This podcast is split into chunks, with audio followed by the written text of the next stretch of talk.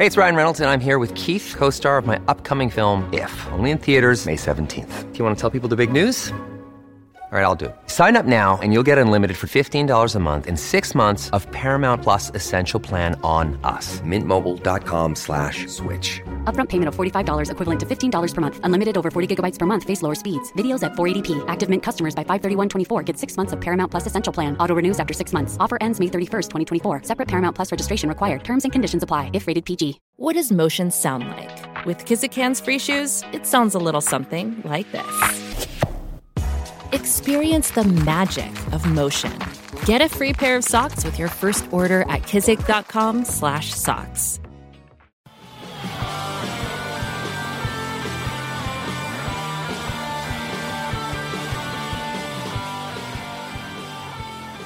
Ah, June in Los Angeles. It means allergy season.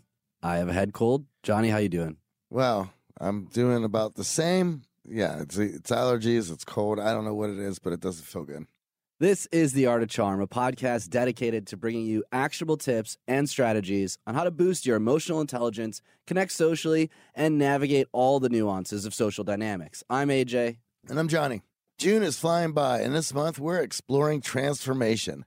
I love transformation. It's one of my favorite subjects, and we've certainly been having a lot of fun with it this month. Yeah, two great toolboxes for you to check out. We actually delved into a little bit of philosophy as well. And listen, transformation is hard and painful, but it's not impossible. And at the end of the day, it's worth it. So to give us a little perspective and some concrete examples, we have Brett Bartholomew joining us on the show today. He's a strength and conditioning coach that works with athletes training to get into the N F L. He is the author of Conscious Coaching and runs the art of coaching dot com. Wow, I really like the name of that company. Yeah, pretty snazzy. He's going to share his personal story of transformation with us, where he made a complete change as a young adult, and a lot of what he learned through that process has helped him personally and professionally. Well, he has a great story, and I'm glad he's brought it here to tell us.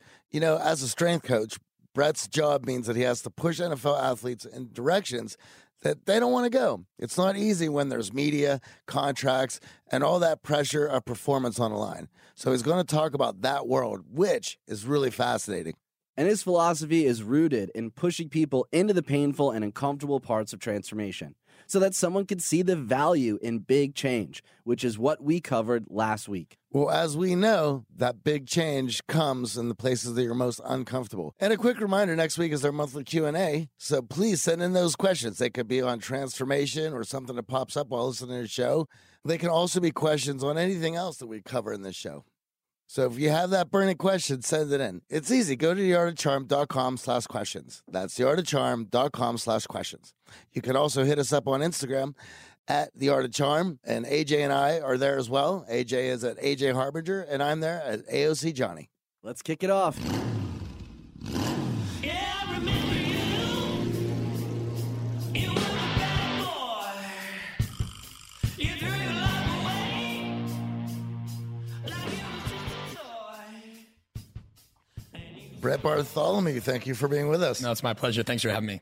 Right on. So our listeners and A J and I, we're all just getting familiar with you. So we would love to hear how you got into strength training and what you're doing there.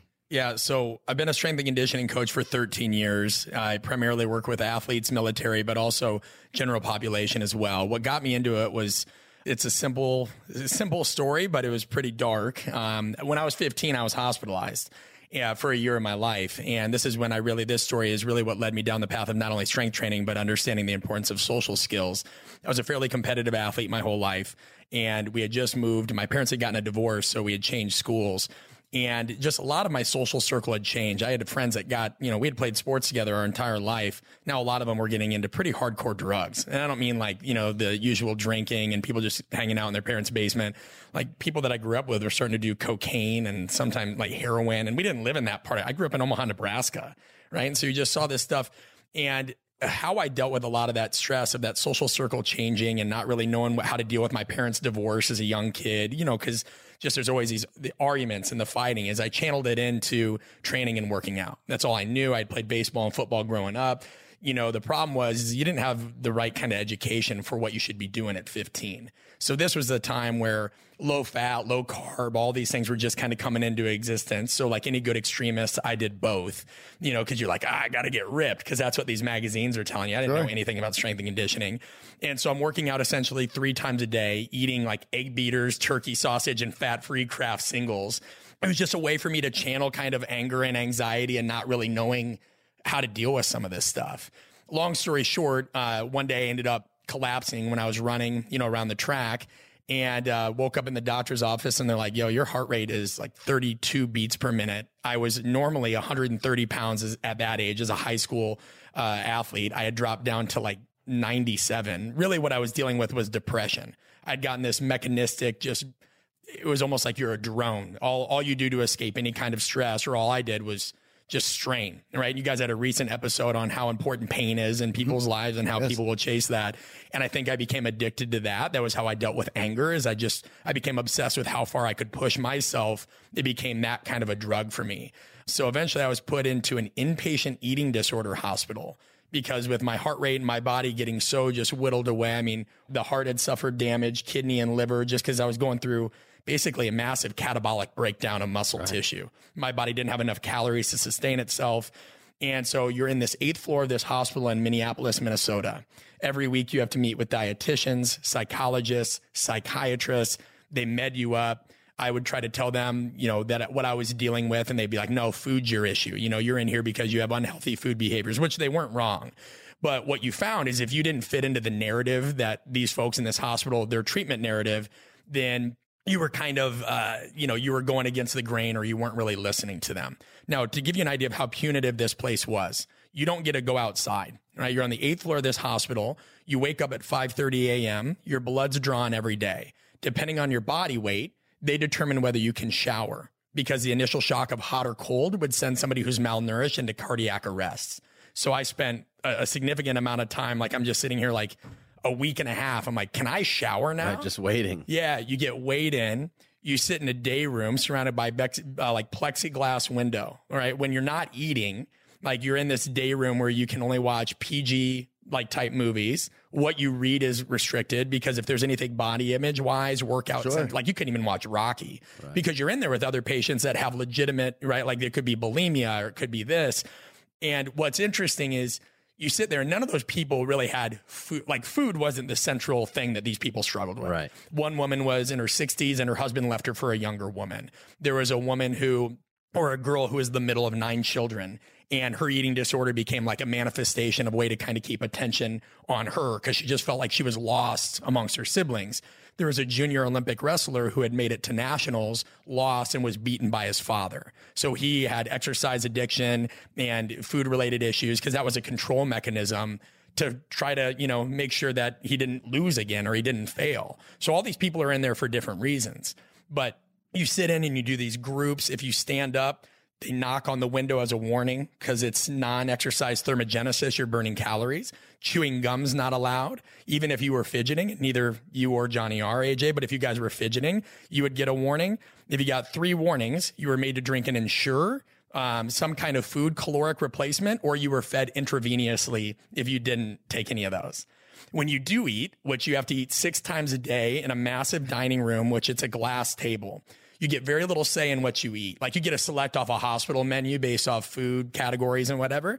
And let's say we had pizza and one of you, you know, smudged a little bit of grease from your pizza on the table. Well, they would view that as an eating uh, disorder related behavior. So now you'd have to take the caloric. Repl- I mean, it was that punitive.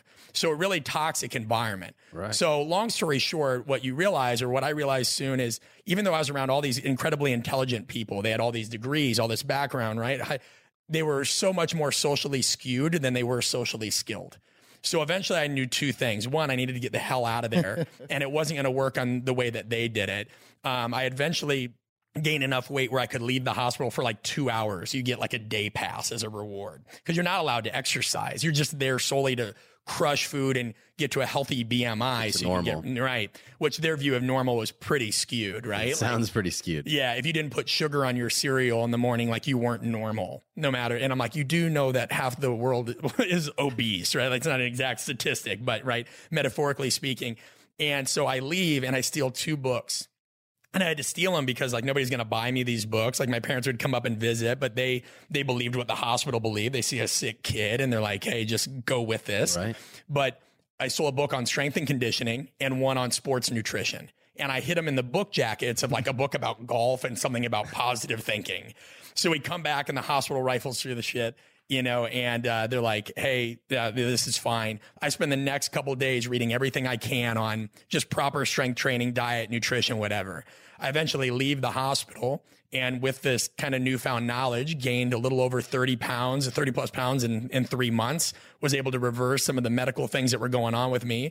And that set me on a path of one, understanding what the human body is truly capable of if you apply proper strength training and nutrition, and two, how none of that stuff matters if you don't know how to talk and connect with people. Because people died in that hospital because these nurses and doctors and people could not relate to them or see the bigger picture of what they all struggled with. Right. They were treating the symptoms and not the root cause. Right. So that just led to a degree of, you know, I went and got a, my kinesiology degree later on, went and got a master's degree with an emphasis on motor learning. Then a lot of that tied in with social skills and, and me studying human behavior, got an internship working with pro athletes. One thing led to another and, you know, skip the boring pieces for everybody listening, but that's right. How it took place. That's how the initial interest started. Wow. I'm mind blown. And I have a bunch of questions now. By all means.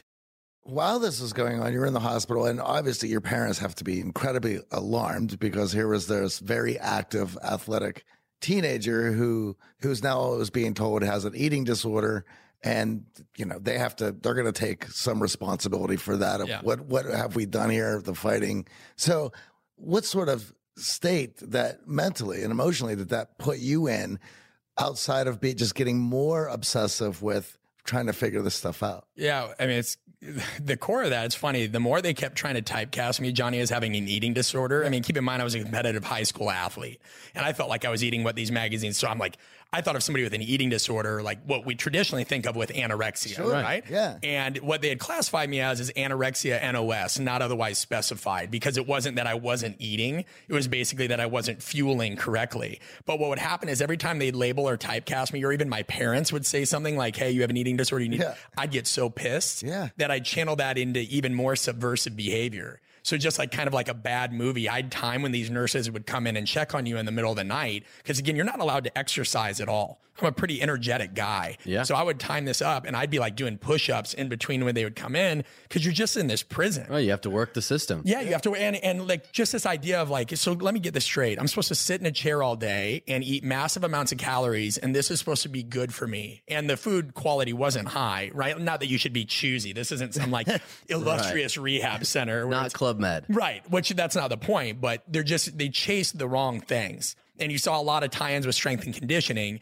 Coaches will work with athletes and they try to get more and more nuanced or complex with their training methods. When really the simple things done savagely well, when you communicate at a high level is what gets people to, to excel in life. Sure. But yeah, without a doubt, it made me way angrier and my relationship suffered because of it with my parents. Yeah. I could only imagine. And then the other thing is, I mean, this was what you were doing, that whole comparison and, and wanting to be or see these ripped guys in magazines and all that. And we're now in a culture where that is everywhere. You're the comparing and the contrasting with the social media apps and, and everything. I'm sure this, the conversation that you would have loved to have had with yourself at that time, you got to have with these athletes all the time coming in with, because they're also information overload. You can find statistics that back up any fat diet, as well as this uh, da- data that's going to to con- uh, contrast that, contradict it. Yeah, well, I mean, and spot the thing that most people don't realize is physical appearance, right? If somebody works with, let's say, a personal trainer, or you know, there's there's a big distinction between personal training and strength and conditioning. Generally, personal trainers are going to work with people, and there are overlaps, right? This isn't a universal. There are personal trainers who are performance minded, but generally, it's more aesthetics. And aesthetics don't really translate into performance. I mean, you look at the body types of Olympians, it varies widely. Right. Yeah, and there are a ton of people that look like Tarzan and play like Jane. Yeah. They just, so, you know, at the time, I just remember I wasn't so caught up with having a six pack or what have you. I was just, I've always been infatuated with how far you can push the human, like, boundaries. Right. And that was an obsession that became the drug. But without a doubt, Johnny, like I always have to talk, because people will see stuff on Instagram yeah. and, you know, you understand social proof all too well. I'll have to be like, listen, man, I know that looks cool, but that has nothing to do with helping protect your thirty-five million dollars a year contract. Yeah. There's just no correlation. Well, and like you have to constantly find a way to say, I can't just give these athletes a research article, right? The nomenclature there is just, it's not written. It's not like they're not smart enough to understand it. It's just a lot of academics like to hear themselves. Right. It's not yeah. interesting, right? It's There's not no interesting. story there. And so you got to transfer it. You have to help somebody understand why doing, you know, rope slams with burpees isn't going to help them be more agile on the field, or why creating some kind of pseudo doggy obstacle course doesn't transfer to a faster forty. And sometimes it's not what those guys want to hear, but that's the job. Well, it's for myself. I mean, I had to come to the realization of, of a long time ago of looking at these things and seeing what is supposed to be a, an elite athlete. And like somebody in, in, in wrestling or, or M M A or, or, or even football, and they don't have perfectly chiseled abs that you see in the magazine. So you're like, okay, well, the, something's not right. This is not athletically elite physical uh, eliteness. This is for pictures. Yeah. And this is also doctored for, for the right. aesthetic. The Photoshop and everything else, the lighting. Obviously, working with professional athletes, you're going to have to influence them to get them to follow the protocol that they need to get to that performance. And they're going to be pulled with all this information and what their teammates are doing or what the people that they see online are doing. So how do you get buy-in with professional athletes? Yeah, the nice thing about that, A J, is it's not that different from what you guys talk about, you know, all the time on your show and with what you guys do in your workshops. I mean, it's a multi, it's the approach first off depends on figuring out what makes these people tick and actually paying, spending some time listening, right? And that's really, really hard for people to do. Most people have no idea how to not just critically listen to somebody, but empathetically listen to somebody. And I think so many times we're, we want to sit there and convince and prove ourselves first, or we want to be the expert, that we forget that you're only an expert if somebody else invites you into their life first. Right, if they believe you're the expert. Right, if they believe you're the expert. And so I know how not to do it. When I was twenty-five, I was so insecure because I got into the field, like not not young, but I worked with, I got to work with professional athletes at a relatively young age. And I would almost kind of try to earn their trust and respect by, you know, talking in a lot of this jargon, right? Or I'd show them how we planned out their program and when this should, when everything's going to peak and what have you. And then you realize like so much of it just comes down to what's important to them. What do they struggle with? What are their hopes or their fears? How do you tie that in with a responsible message? You're not selling them bullshit, you know, but every athlete is going to have something different. So there's this kind of four drive model that two Harvard business professors came up with that it's like, you know, people generally fit into, and there's over overlay here, but learn, acquire, bond, and defend. Right? People are going to fit into some aspect of that. So I have some athletes that really love the technical nuances of stuff, whether it's speed mechanics or cutting. I'm going to get really nerdy with them. If you look at some of the linemen I work with, those guys tend to be, well, like high drive to bond. They love team competition. Oh, yeah. They're big teddy bears yeah. and they want to play. The wide receivers, it's always acquire and, and defend. So they always want to do who's the fastest between these guys. It's always these one-on-one competitions. And you can even do that. We'll do stuff in the weight room where you can measure the velocity of the bar when they're lifting it. And that correlates to, you know, a certain um, quality of athleticism, right? So for example, if we're lifting really heavy weights, the bar speed's going to be lower. That's more force generation. So how fast can you accelerate out of a standstill, where we'll do lighter weights moved at higher speeds, and that correlates more towards top speed mechanics. So we'll get little individual competitions with guys moving the, uh, once they're technically sound, right? Moving the bar at different speeds. There's all these different things, but you got to listen to them and you got to help, help them understand, like, if you can just summarize what they say, summarize what's important, constantly tie it back, they know that you give a shit. And I think that's just critical, but it's really hard for people to do. Yeah. It's building that trust ultimately. Yeah. And if they don't trust you, they're not going to follow. Yeah. And I think it doesn't matter if you're training athletes or if you need your coworkers to participate on this project and get the slides done on time, you're going to need to get some trust and buy-in to move things forward. Spot on. And if I could be, I'll be a little bit more succinct than the word vomit I just did, but I just, if there were three parts of it, I'd just say research, relate, and reframe. Research is listening and seek to understand. Yep. Relate is, all right, now I'm going to listen, I'm, or I'm going to summarize what you said. I'm going to give some information about myself and how this ties in. And then when I reframe it, right, we're going to mesh these two worlds together and kind of show you the new, the new vision, right? Again, things that you guys talk about, this isn't just athletes. This is to everybody. And yeah, it's harder for people to Well, it, it's, I just love uh, of these tools that you were referring to of research relating, uh, uh, reframing. I, I mean, they're tools that I think everyone should learn these things. That I, it's always mind blowing to me. They're, obviously, they don't teach a lot of these things in school, but it helps with yourself. It helps relating with others. It helps putting your the, your reality together in a way that uh, gets you excited about things rather than upset. Well, let's talk about that. I mean, self-awareness is the name of the game here. And mm-hmm. what you're ultimately doing as a coach is you're raising that player's self-awareness, figuring out their blind spots, their strengths and weaknesses, showing it to them so they can work on the right things and avoid the wrong things. So how do we develop our own self-awareness to get to that level of being coachable? Yeah, I'm I'm biased on this, and a little bit has to do with my background, but I think true self-awareness comes from having some kind of struggle, right? And that struggle is relative. You don't have to be hospitalized. It doesn't have to be a near-death situation. But generally you find that what's the old like Bruce Lee adage, the teacher appears when the student is ready. ready. So everybody faces some element of the Dunning-Kruger effect. We all think that we're better communicators than we really are. We all think that we're better at a lot of things than we really are. And so generally I find to get athletes, I mean, considering this is even below one percent of the world's population playing the N F L or even uh, are part of special forces who I work with, like they've got to experience some kind of failure, and then they've got to recognize that and actually like acknowledge it. Right. And I find that like special forces tends to do that a lot better than my athletes do because the stakes are a bit higher, right? It's life and death. If you, if you screw up, they actually have systems in place in special forces where it's like, all right, let's study that screw up. It's not okay that that happened, but it is understood that it will happen. Let's go back and check these things off. When you look at the N F L, I mean, listen, every year there's a new number one pick. And, and these guys can have tremendous egos, but they're also fairly easily replaceable because it's just a machine, right? It, it's a sport, but it's also an entertainment industry. Sure. And so these guys just, if somebody throws an interception, they just got to think next ball. And yeah, that's critical for high stakes performance, but also like you got to go back and really own what you see on tape. So to get some guys to listen, I mean, I'll be honest.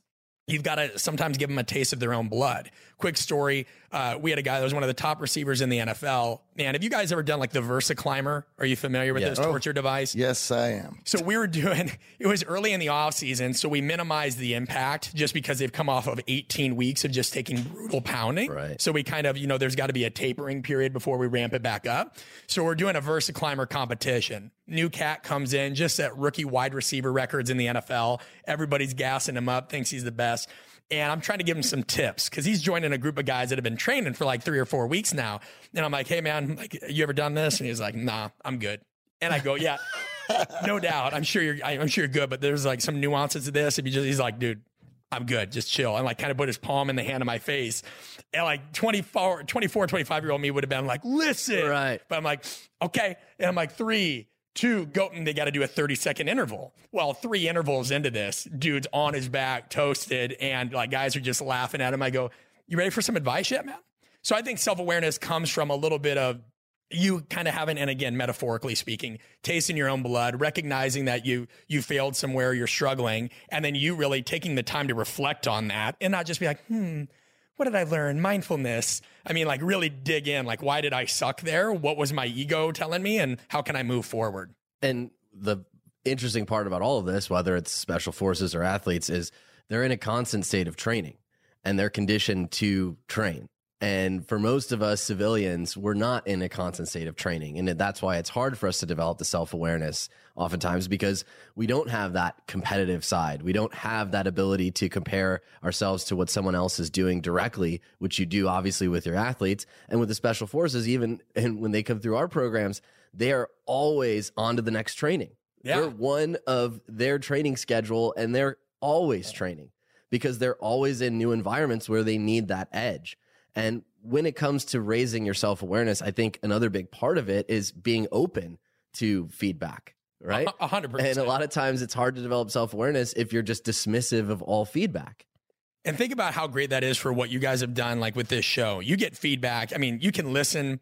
There's so many episodes, right? Like, are you guys in the are you seven hundreds? Yeah, almost at eight hundred. That's a lot of feedback should you choose to go back and listen to. I know I have a really hard time even watching myself coach if I videotape it, and I teach other coaches how to coach for a living.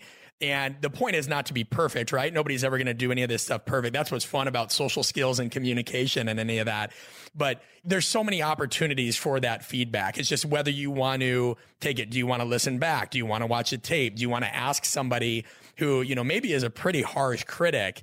But I just remember my, my biggest feedback moment is I'm sitting in the hospital watching people do some crazy stuff with these food behaviors, right? Cutting them up into small pieces, wow. smothering stuff in mustard so they can convince themselves it doesn't taste good.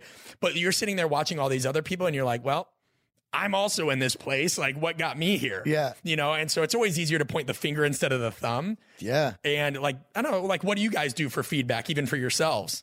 Well, I, we had a really hard time in creating content, video stuff when we first started. In fact, we found that the best way to do it was to create so much of it that that it was too much to to look at. If you just created your first piece, you're going to look at it, analyze it, cut it up, cut it to pieces, and you're going to do this until you finally just get sick of it. And we just we well, just we made had, a pact to just keep doing it. Yeah, we sat down originally to, and and we'll talk about YouTube, perfect example of this and how we operate. We sat down and we said, hey, we want to start doing some YouTube videos. We want to figure out what the best people are doing, see if there's anything we can glean from that. And then we looked at our peer group and said, okay, who do we know that watches a lot of YouTube, is pretty active on it? Because we're not really active YouTubers. Who do we know that's really creative? And we literally sat down in a room, showed them our first videos and said, what do you think? And they shredded them. Really? And yeah. Oh, well, they said, you're fake on camera. You're blinking your eyes too much. It's clear that you're reading. Stiff. There's no emotion. Right. You're yeah. stiff. All of these things. And we just sat there taking notes. And what we learned is that, of course, the first time you do it, the first few are going to suck. And if you are listening now and you're trying to go back to episode one, yeah, those episodes aren't as good as episode seven hundred, because over time, you're going to pick up the nuances. You're going to start to assimilate these skills and get things moving. But seeking that feedback is the fastest way to improve. Yeah. Think about how long we would have been doing the same stiff videos. We called them two tools on stools, just staring into the camera, awesome. No emotion. You know, we would have had forty of those videos out on YouTube. To even go along with that, I mean, I remember shooting a three-minute video, and both of us will be soaked with sweat from being in front of the camera. They'll shoot three minutes. Now I get on, we get on, we'll do a Facebook Live, we're chatting, whatever it goes, like, and it's fun. But I remember knowing that days leading up, oh, we're going to be shooting on Thursday, and just freaking out. And, and of course, by the time that day has gotten there and, and we're there doing it, we're stressed out, we're flipping out, we're sw- we're sweating, we're not having any fun, and we're like, good, I'm glad that's over.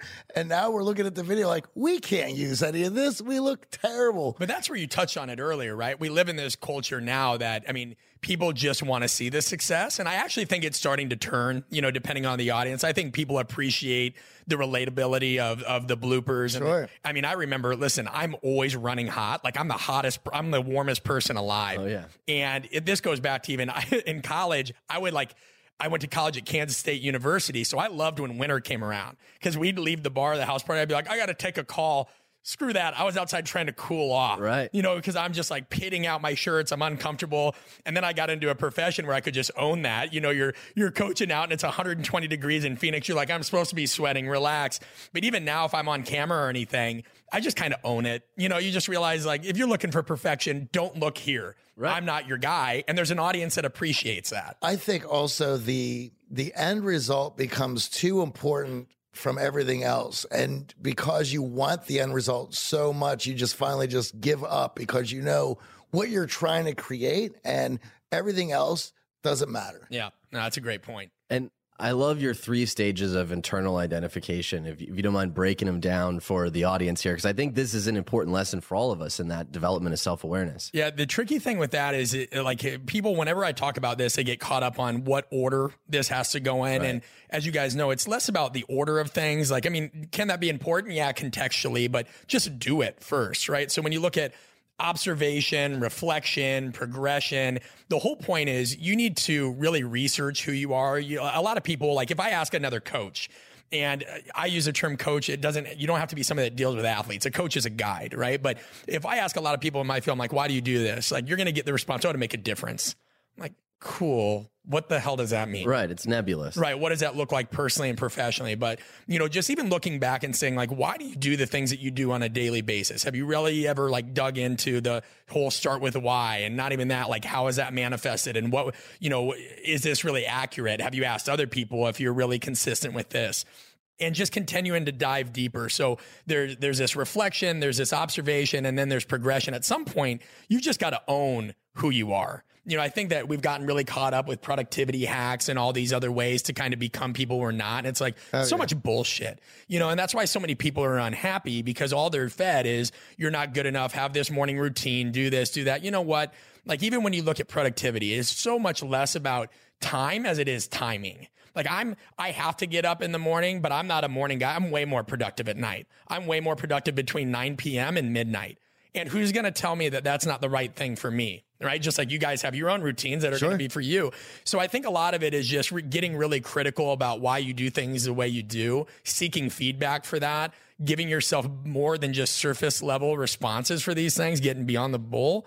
Uh, I don't want to cuss on the podcast. Sorry, I've done it a couple of times already. It's all good. Yeah. And then, uh, and then just really progressing that. And at some point being happy with where you're at and continuing to just prog- like work on it, but quit getting so obsessed with all the external messaging. Yeah. I mean, we deal with a lot of people. We get a lot of letters at, and people want to do all these things, but they're so wrapped up in getting it perfect that it's never going to start. Yeah.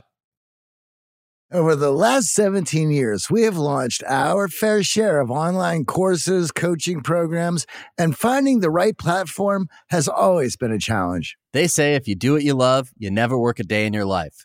But if you're an entrepreneur, you know the hard work that comes with it.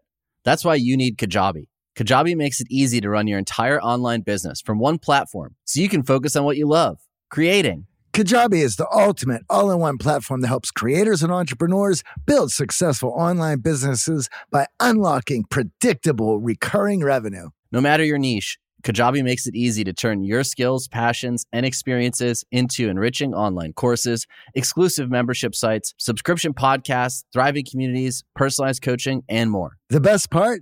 Kajabi doesn't cut into your revenue because everything is owned and controlled by you.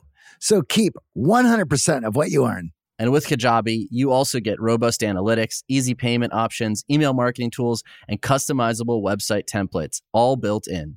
You don't even need a huge audience to make sustainable income. There are thousands of creators on Kajabi making six and seven figures with less than fifty thousand followers. Right now, Kajabi is offering a free thirty-day trial to start your business if you go to kajabi.com slash charm. That's K-A-J-A-B-I dot com slash charm. Go to kajabi.com slash charm and join the creators and entrepreneurs who have made over seven billion dollars. Johnny, we know if you listen to the show, you are driven.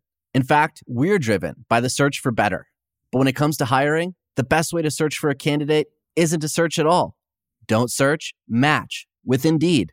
If you need to hire, you need Indeed. Indeed is your matching and hiring platform with over three hundred fifty million global monthly visitors, according to Indeed data, and a matching engine that helps you find quality candidates fast. Ditch the busy work. Use Indeed for scheduling, screening, and messaging so you can connect with candidates faster. And Indeed doesn't just help you hire faster. ninety-three percent of employers agree Indeed delivers the highest quality matches compared to other job sites, according to recent Indeed survey. We have hired a lot of team members over the last seventeen years. Going through endless resumes, well, that's a time sink. But you know what else is a time sink? Interviewing endless people, because they're all going to give you the best face forward. That's why we love Indeed, leveraging over one hundred forty million qualifications and preferences every single day. Indeed's matching engine is constantly learning from your preferences. So the more you use Indeed, the better it gets. Join more than three point five million businesses worldwide that use Indeed to hire great talent fast. And listeners of this show get a seventy-five dollars sponsored job credit to get your jobs more visibility at Indeed.com slash charm. Just go to Indeed.com slash charm right now and support our show by saying you heard about Indeed on this podcast. Indeed.com slash charm. Terms and conditions apply. Need to hire? You need Indeed. Now, as a coach for professional athletes and, and high performers, obviously You know your internal struggles. You know what you're dealing with. Have you dealt with imposter syndrome, thinking, what the heck am I doing here coaching these high-performing individuals? Without a doubt. I mean, I even I probably dealt with it the most, not even just coaching them, but after I wrote my book. You know, I had gotten told by five publishers that nobody would care about a book on communication and relationships from a strength coach. Because, you know, the public persona or the public kind of um, image of a strength coach is just somebody that's almost, you know, this guy on the sidelines that's crazy, right, you know, tell mean, me, right, angry. Yeah. In reality, the majority of the problems we solve on a daily basis are people problems. We got to deal with head sport coaches and their agendas, athletes and their agendas, the medical staff and what they want and all these things.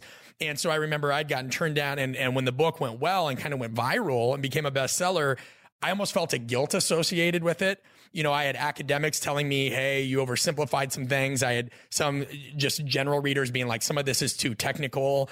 And I, I almost didn't celebrate how the book did because I just felt like I wasn't not, not deserving of it. It was just, I didn't know how to process it. And I think a lot of that is imposter syndrome. And, and you also look into the research of it, as you guys know, imposter syndrome is so much more common within science-based fields. Because it's hard. Like if somebody's solving for cold fusion and then, you know, somebody else that's trying to cure cancer, like nothing you do seems awesome. We have a guy now that can literally shoot rockets into space and land them right back where yeah. they took off from. Like, so there's always this, how do you compete? So without a doubt, I mean, and I also get it having a company that teach other coaches how to coach. I'm not a perfect coach and I never try to send that message, you know, but you'll get that and you'll be like, am I the right guy to do this? I'm still learning and I'm still growing. I would almost turn that back on you guys. Like, how do you deal with imposter syndrome or phenomenon or any of that? Well, I think the first thing is owning it. Yeah. And I think more than ever now, it seems to be a hot topic. We did a number of episodes yeah. on it and I've talked about my own struggles with it. And I think there's more awareness around it than ever. Yeah. It used to be something that you only felt internally and didn't share with anyone. And now I think people are realizing it and also understanding it is a part of the process of becoming good at anything. Part of becoming good at something means you have to take into account your strengths and weaknesses in order to improve those weaknesses. And sometimes those weaknesses will seem greater than they are, truly. And when you also, the one thing that I will say in, in all these years of interviewing successful people is it's a common trait of successful people. So, you know, hearing it from people that I consider wildly successful that I look up to is a, a little bit of a badge of courage. Like, just push through it. It's going to be okay. Yeah. That's, I mean, that's a key point to, to lasting success is not breathing your own exhaust and making sure that you just feel like, yeah, I could probably be better. You know, I'm also in a field where it's, it's almost shunned to accomplish. Have you like, you know, it's a field that one of the recurring mantras you always hear is strength coaches should be seen and not heard. So to have a brand, like I took a lot of heat, even when wow, I decided yeah. to be more public. It's just not a field where this happens. It's very much, hey, it's not about you. It's about the athletes. And so when I started writing a book and doing courses or even getting an Instagram account, you know, I, I took a lot of, and still do. There's a lot of people that are like, man, you used to be one of us. And now you have this persona. I'm like, dude, I'm just trying to spread a message. Cause a lot of coaches just kind of really glorify this kind of coal miner culture. You know, it's still very much like this glorification of the grind, you know, just work, shut up. And, and that's kind of what a successful coach is. But a lot of these coaches are burnout and struggle with even going beyond imposter syndrome. Now it's almost depression, or when we say burnout, there's this emotional detachment and cynicism. And sure. so if left unchecked, it's dangerous. What about you, Johnny? Like, well, it, you know, if you're doing something that you love, that you want to be the best at it that you could possibly be, then you're always going to end up doing the work that is going to allow you to know that you're doing your best and you're doing everything that you possibly can. So if doing your best is good enough, then you're there. Yeah. And then you're always working to get better. And you're always, and if you, as long as you feel good that you're putting that out there, that you're doing the work to be the best that you can, well, then you're going to continue growing in that field. So it's something to, to, to settle in and relax with. It does take time. Anything brand new to you, it's going to seem foreign. You're, it's going to seem uncomfortable, but it's, it's about getting comfortable with it, settling in on it and being okay with that. Yeah. And surrounding yourself with honest people. You know, I think yeah. that's another big thing of not uh, blowing your own exhaust. You know, a lot of times on the team, we can be hypercritical, and then yeah. we need some of our teammates to reel us in and say, no, this is great. That podcast was a good episode, or no, that video is good, because we can be so hypercritical. And obviously with the comparison culture we're in, it's always easy to look at someone else's production on this or what someone else's project and their success, and surrounding yourself with the right people who are not just going to agree with you and say, yeah, that was awesome, but are going to either say, you know what, you're right, we can do better, or say, hey, we should just hit publish on this, has gone a long way to orient us on that. And I think also seeking coaching. So as a coach yourself, are you getting coaching in other areas of your life? How much do you value coaching and strengthening other parts of yourself? Yeah, without a doubt. I mean, part, part of being a strength coach, you have to, every two years, you have to have recertification. And so we're, it's mandatory. We have to consistently go to workshops and events and things like that. And a mix of, you know, practical research backed stuff.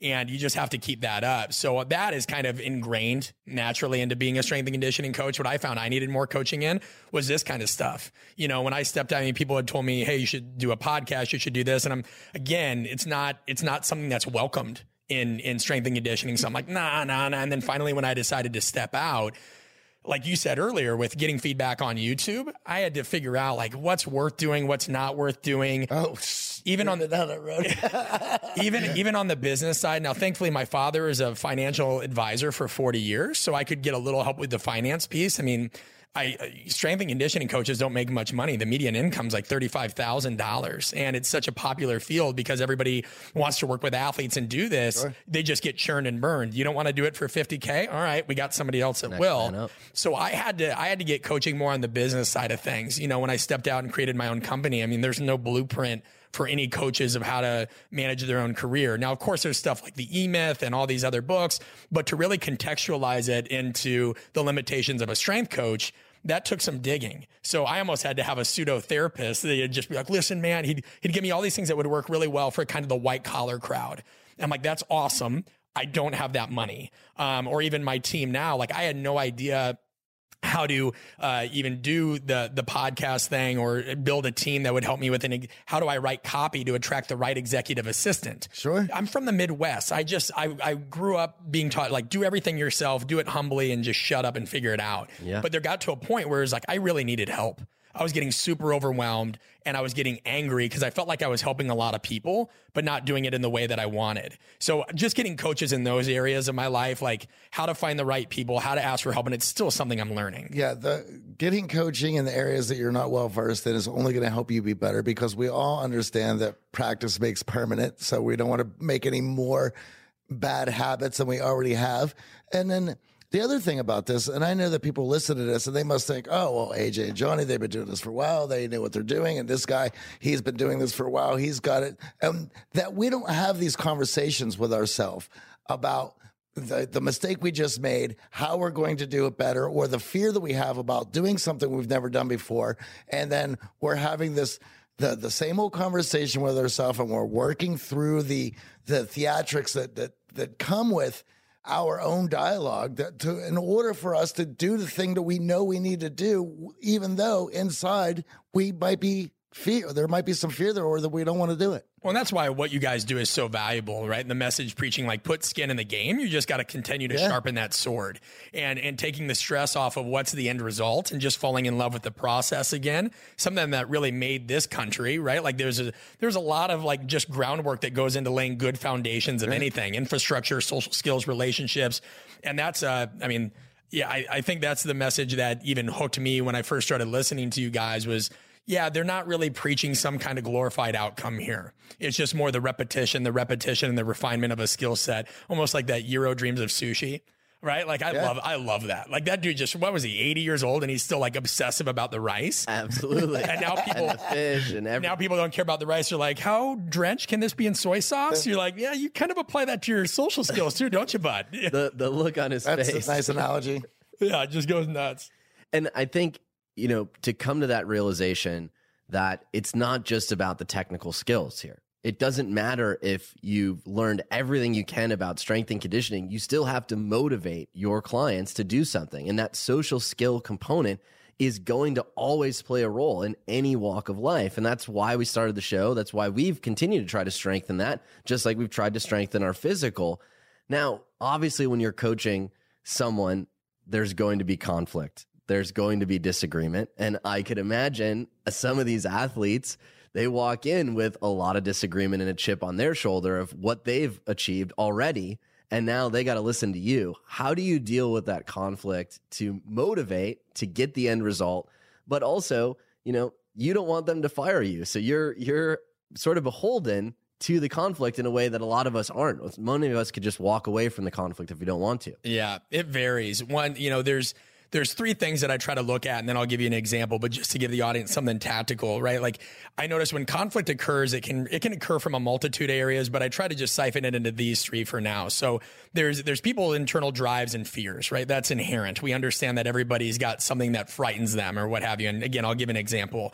And then there's the realities of the environment. Sometimes behavior is elicited just because of the environment that we're in and how somebody perceives that environment.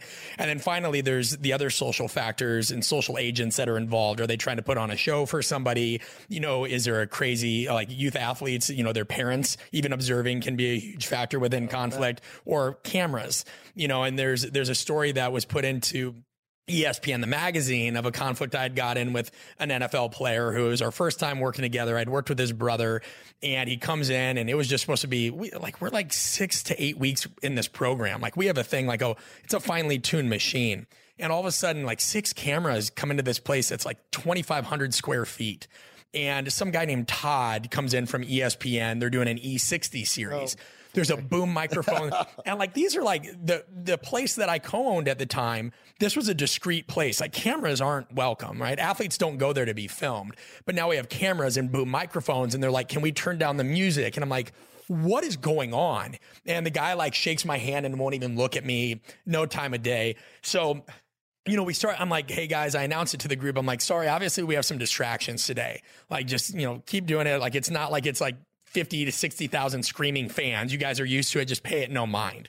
There's no chance that's going to happen. Right. When there's cameras on there in this culture, like people are everyone gonna, changes. Right. So now all of a sudden, all these people that were really technically proficient and a lot of the lifts and things that we had been working on, it all just goes to crap because the cameras are in their face. Now, this one guy in particular who I'm working with for the first time, and I had taken him aside and I just been like, hey man, like I'm really big on technique. It's my job to protect your career. Like, I know you got something going on here, but like lock this in, you know, and we simplified things for him, but starts doing, we were working on a, a clean and jerk progression. Right. And it just looks sloppy and sloppy and sloppy. And the camera's zooming in on everything this dude's doing. So I'm like, hey, go down and wait. I'm refining some technique. Now guy keeps putting the weight back on. And I'm just like, you know, and you got to give ground to gain ground sometimes. So I'm like, all right, I'll give him another set. Looks like crap. Looks like crap again. Eventually it's just getting crazy because now all these other guys are trying to keep up with him and they're slapping on. This is why I say social factors, right? right social yeah. agents involved. Now it's like a peer comparison. Yep. And these are the most competitive athletes in the world. So I have to flip off the music and I'm like, listen, guys, like, technique is crap today. I get that there's cameras, but we talked about this. Lock this in. I go, this is your career. Like you get hurt. And all of a sudden I get ready to turn the music back on and I hear, are you talking to me? And I turn around and it's the new cat. And this dude's like, you know, six three, six four, I mean, two hundred and damn near seventy pounds, right? He's like, I go, if the shoe fits, man, I'm talking to anybody. Technique's critical. Quit being sloppy. You guys are professionals, right? Like give them a reputation to live up to. Well, we had a new staff at the time too. And I had just written my book and these guys are waiting to see, like, do I give them the heat? Cause I can naturally be a little bit more of an aggressive persona if I don't, you know, check that. I'm a little brother, right? You grew up getting your butt kicked enough. Like you fight and you scrap. Um, or am I going to handle it via some nuanced social skill tactic? The right answer is a little bit of both yeah. with these guys. And so we get into an exchange for a little bit and it, it starts to get nasty. And then I start noticing his eyes are darting to the side every time. And he just keeps darting to the side. What do you think's to the side? Cameras, they're all rolling. And I realize I'm not winning this argument. So I back down. I take, you know, I take the temporary L and I'm like, listen, all I'm saying is I'm trying to make sure you don't get hurt. Don't be an idiot. This doesn't need to be an argument. Flip some music back on. Right then I go and switch three exercises in his program to things that are a little bit more self-limiting, meaning if he screws them up, the low, the risk of injury is pretty low, right? Like it's a push-up, self-limiting. You get tired and you start doing it crappy, you're going to drop. A farmer's carry, walking with two dumbbells, self-limiting. Your grip's going to give out. Uh, a prowler or sled push, self-limiting. Your legs. And so he thinks that like he's getting some kind of individualized workout. The reality is he had to get moved to the kiddie group, you know, and then afterwards, afterwards, once the cameras quit rolling, I go up and I'm like, listen, man, like that's, this is my job. My job is to make sure that you can sustain long-term success at the highest level. And he goes, oh yeah, that's cool, man. I just, I want to make sure that, uh, it was a good show for the cameras. And I'm like, you mother, you know, but like, that's what I mean. You've got to identify when there's conflict. Is it happening at like this intra intrapersonal level? And, uh, is it the environment, right? Is somebody, a lot of fighters that I work with, they don't like the, the weight room. They think lifting weights makes them slow. And that's not, that's not true. But I understand that when they come in there, they're fairly reticent. So I've got to, you know, be compassionate to that. Well, to yeah. go along with that, we're almost at a place where when does the show stop? Especially if you are an athlete and the attention is always on you. There's an argument to say that the show doesn't stop yeah. and it's always on. Well, Johnny's just getting over A B leaving the Steelers and the, the, yeah, the show that that was. I feel like you have more to say on that. Can you elaborate? Because I, I just trained, trained a wide receiver that's going in to be a part of the new wide receiving crew. Oh, okay. And you should hear... I got a lot of inside information. Oh, I bet here. You do. This is yeah, not a sports podcast. We'll, we'll table that. We'll have that outside of this podcast. Yeah, yeah. But exactly what you're saying, this understanding of where is the conflict coming from first, right? I think everyone feels conflict and their internal kicks in and they're like, okay, I don't want to be here. And when we are adept at handling conflict, the first step is identifying, okay, what is the root cause of the conflict? Is it truly me? Because we can handle that. Is it environmental? Because we can also handle that. And I love in that story, the understanding that sometimes you have to give ground, right? It's not about always being the alpha and being the dominant one and winning every competition and conflict. Sometimes it's being able to walk away, take the L, reassess, readjust, and then know that the next time you're interacting, you're going to be in control. You're going to be able to handle it. Yeah, it's spot on, A J. It's, I mean, it's power dynamics, right? And sometimes just look at chess. Sometimes you got to sacrifice something right. in the short term for the long play. I mean, anybody that's been married before understands that. You know, it's impression management at its purest. Like you've just got to, and that those things aren't, I think it's funny. And this is why I appreciate what you guys talk about is people think that influence and persuasion and power dynamics are these dark Machiavellian things. They're not. You do them every day. Yes. Right. It's all, it's just like fire or physics. It's neither inherently bad or good. They just are. It's all on how you wield it. But yeah, without a doubt, sometimes you just got to take a step back and be like, maybe I'm the problem. Or sometimes you run from conflict. I think people think conflict is also bad. You have to cross wires if you want to create sparks. What's bad is being passive aggressive about it and walking away from conflict all the time. Cause it's a skill. It's just like any other social skill that you've got to refine. Yeah. And the management of it is going to be important. People think they could just walk away and avoid the conflict. Well, guess what? Now sweeping it under the rug, it's going to turn into an even bigger conflict later. Yeah. So understanding and dealing with it is a, is a concept that we've covered on the show. And it's, it's great to get your input. And, and that story was so illustrative because I know for me, it took a while for me to get into working out simply because of the environment. The environment caused a lot of stress for me. I didn't like it. I didn't like the endless comparison, especially here in L A. And my ego is taking a bruise because I wasn't racking heavy weights. I wasn't. And now it's funny because we, we're in an environment that's more supportive. And, and we work out at a gym with these N F L athletes, quarterbacks, and linemen. So you see all sizes.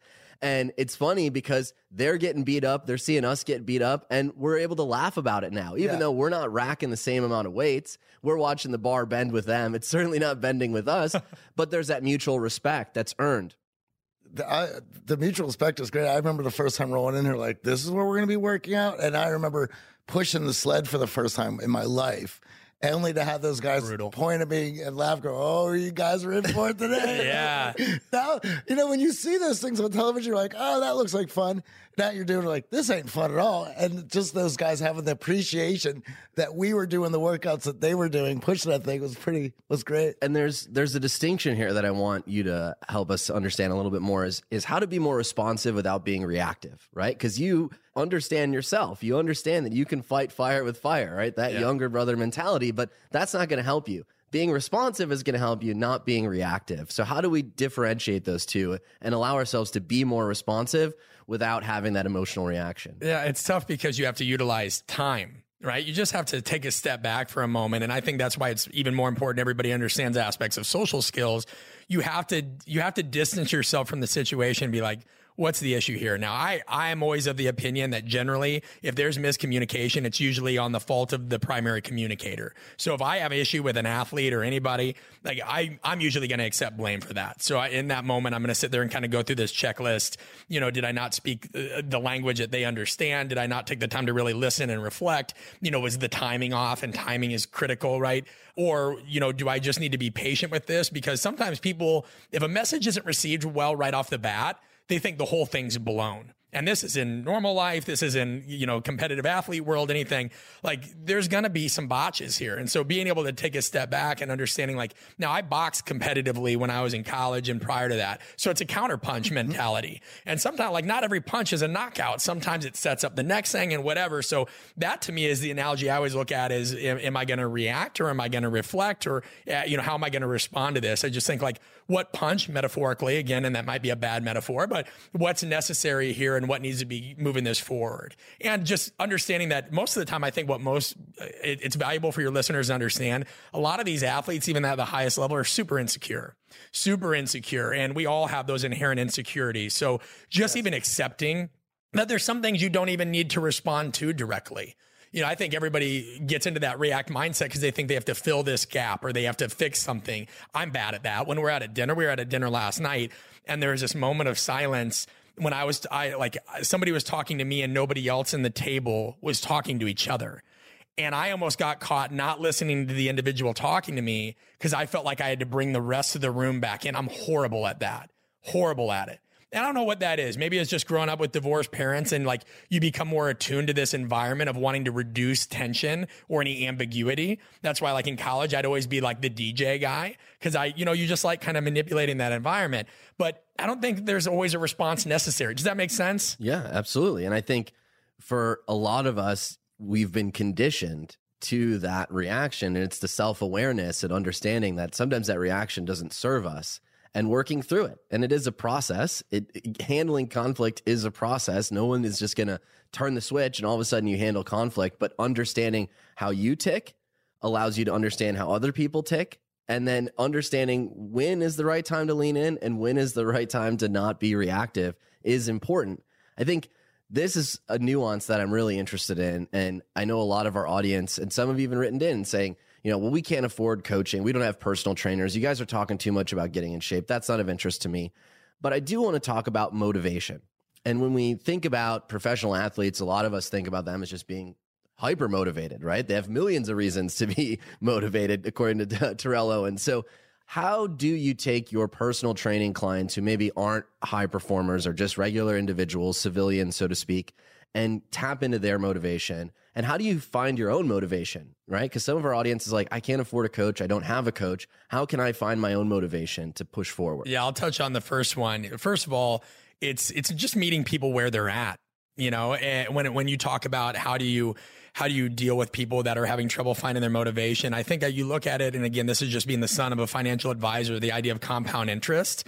Like, I'm really not worried about somebody setting a P R or creating some, like, it's so funny. Like, I don't, I don't ever, even if I see somebody that is tremendously out of shape jogging, I never think anything about that other than good, that person's making the choice to move.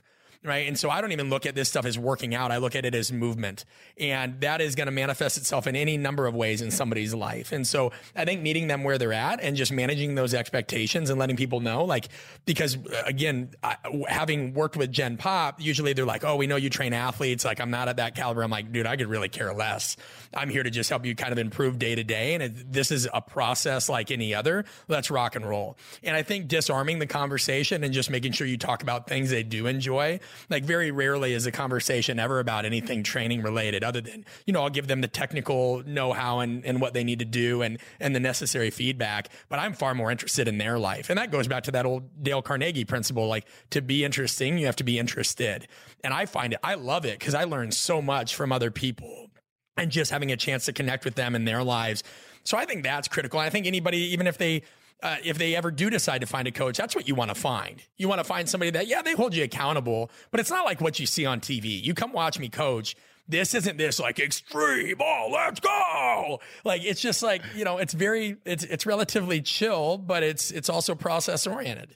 So that's that piece. And allowing people to see their improvements, right? I think for us as coaches, one of the, the most difficult things, and, and one of the reasons we brought video work into the boot camp itself, is because a lot of times it's easy for us to see the improvement in others, in our classmates, and who around the gym is setting their P Rs. Oh, they're crushing it. It's very difficult to see your own improvement internally. And that's what a good coach can do. A good coach can motivate you partially by tapping into that environment, tapping into the emotion, and then also allowing you to see those small victories, as we say here, so that it can fuel you to keep moving and keep progressing. Yeah. Oh, go ahead, Johnny. Well, I was just going to say, and even then, I mean, you could show them the results, and sometimes even that's not enough. And it takes a, a crowd around them to all point it out. And then real slowly for that person to It's slowly going to have to accept that if everyone is seeing the same thing.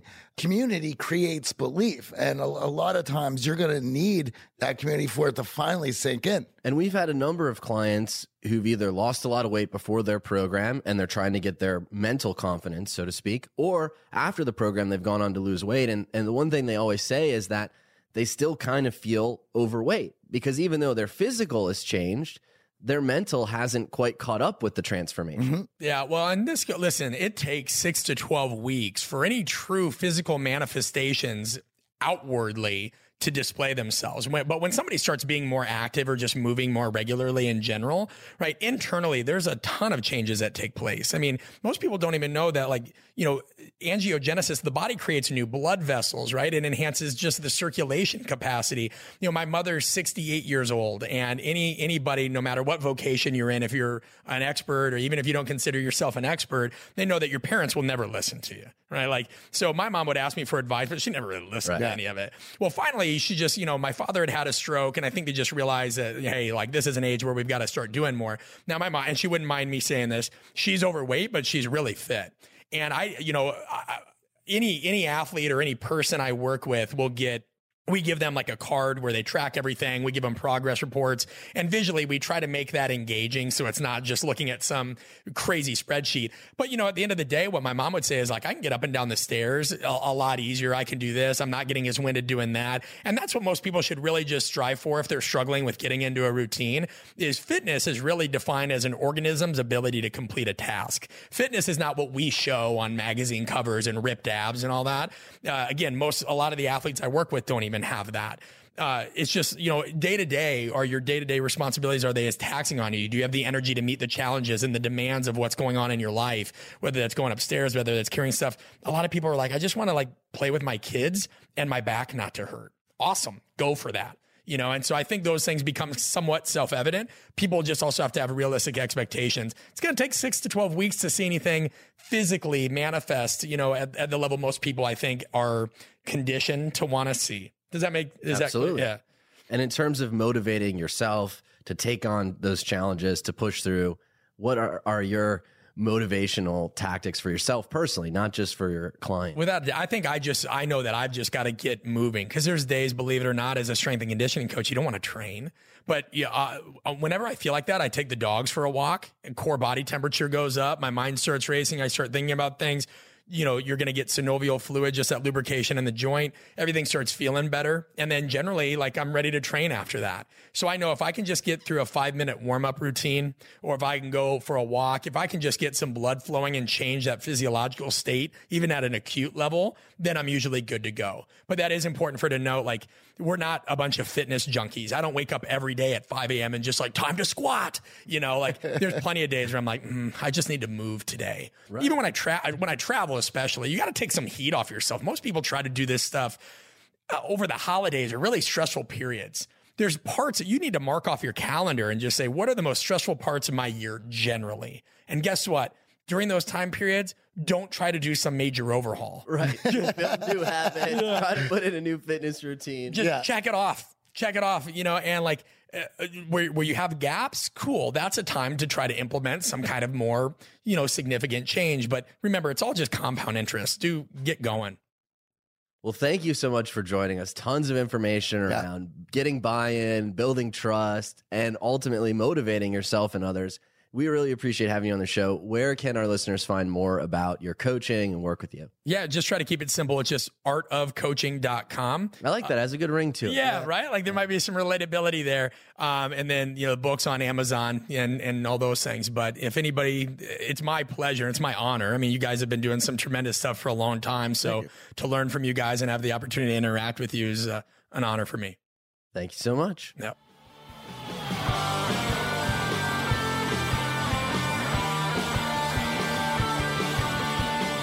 Well, Brett has certainly lived an amazing life, and what a great story.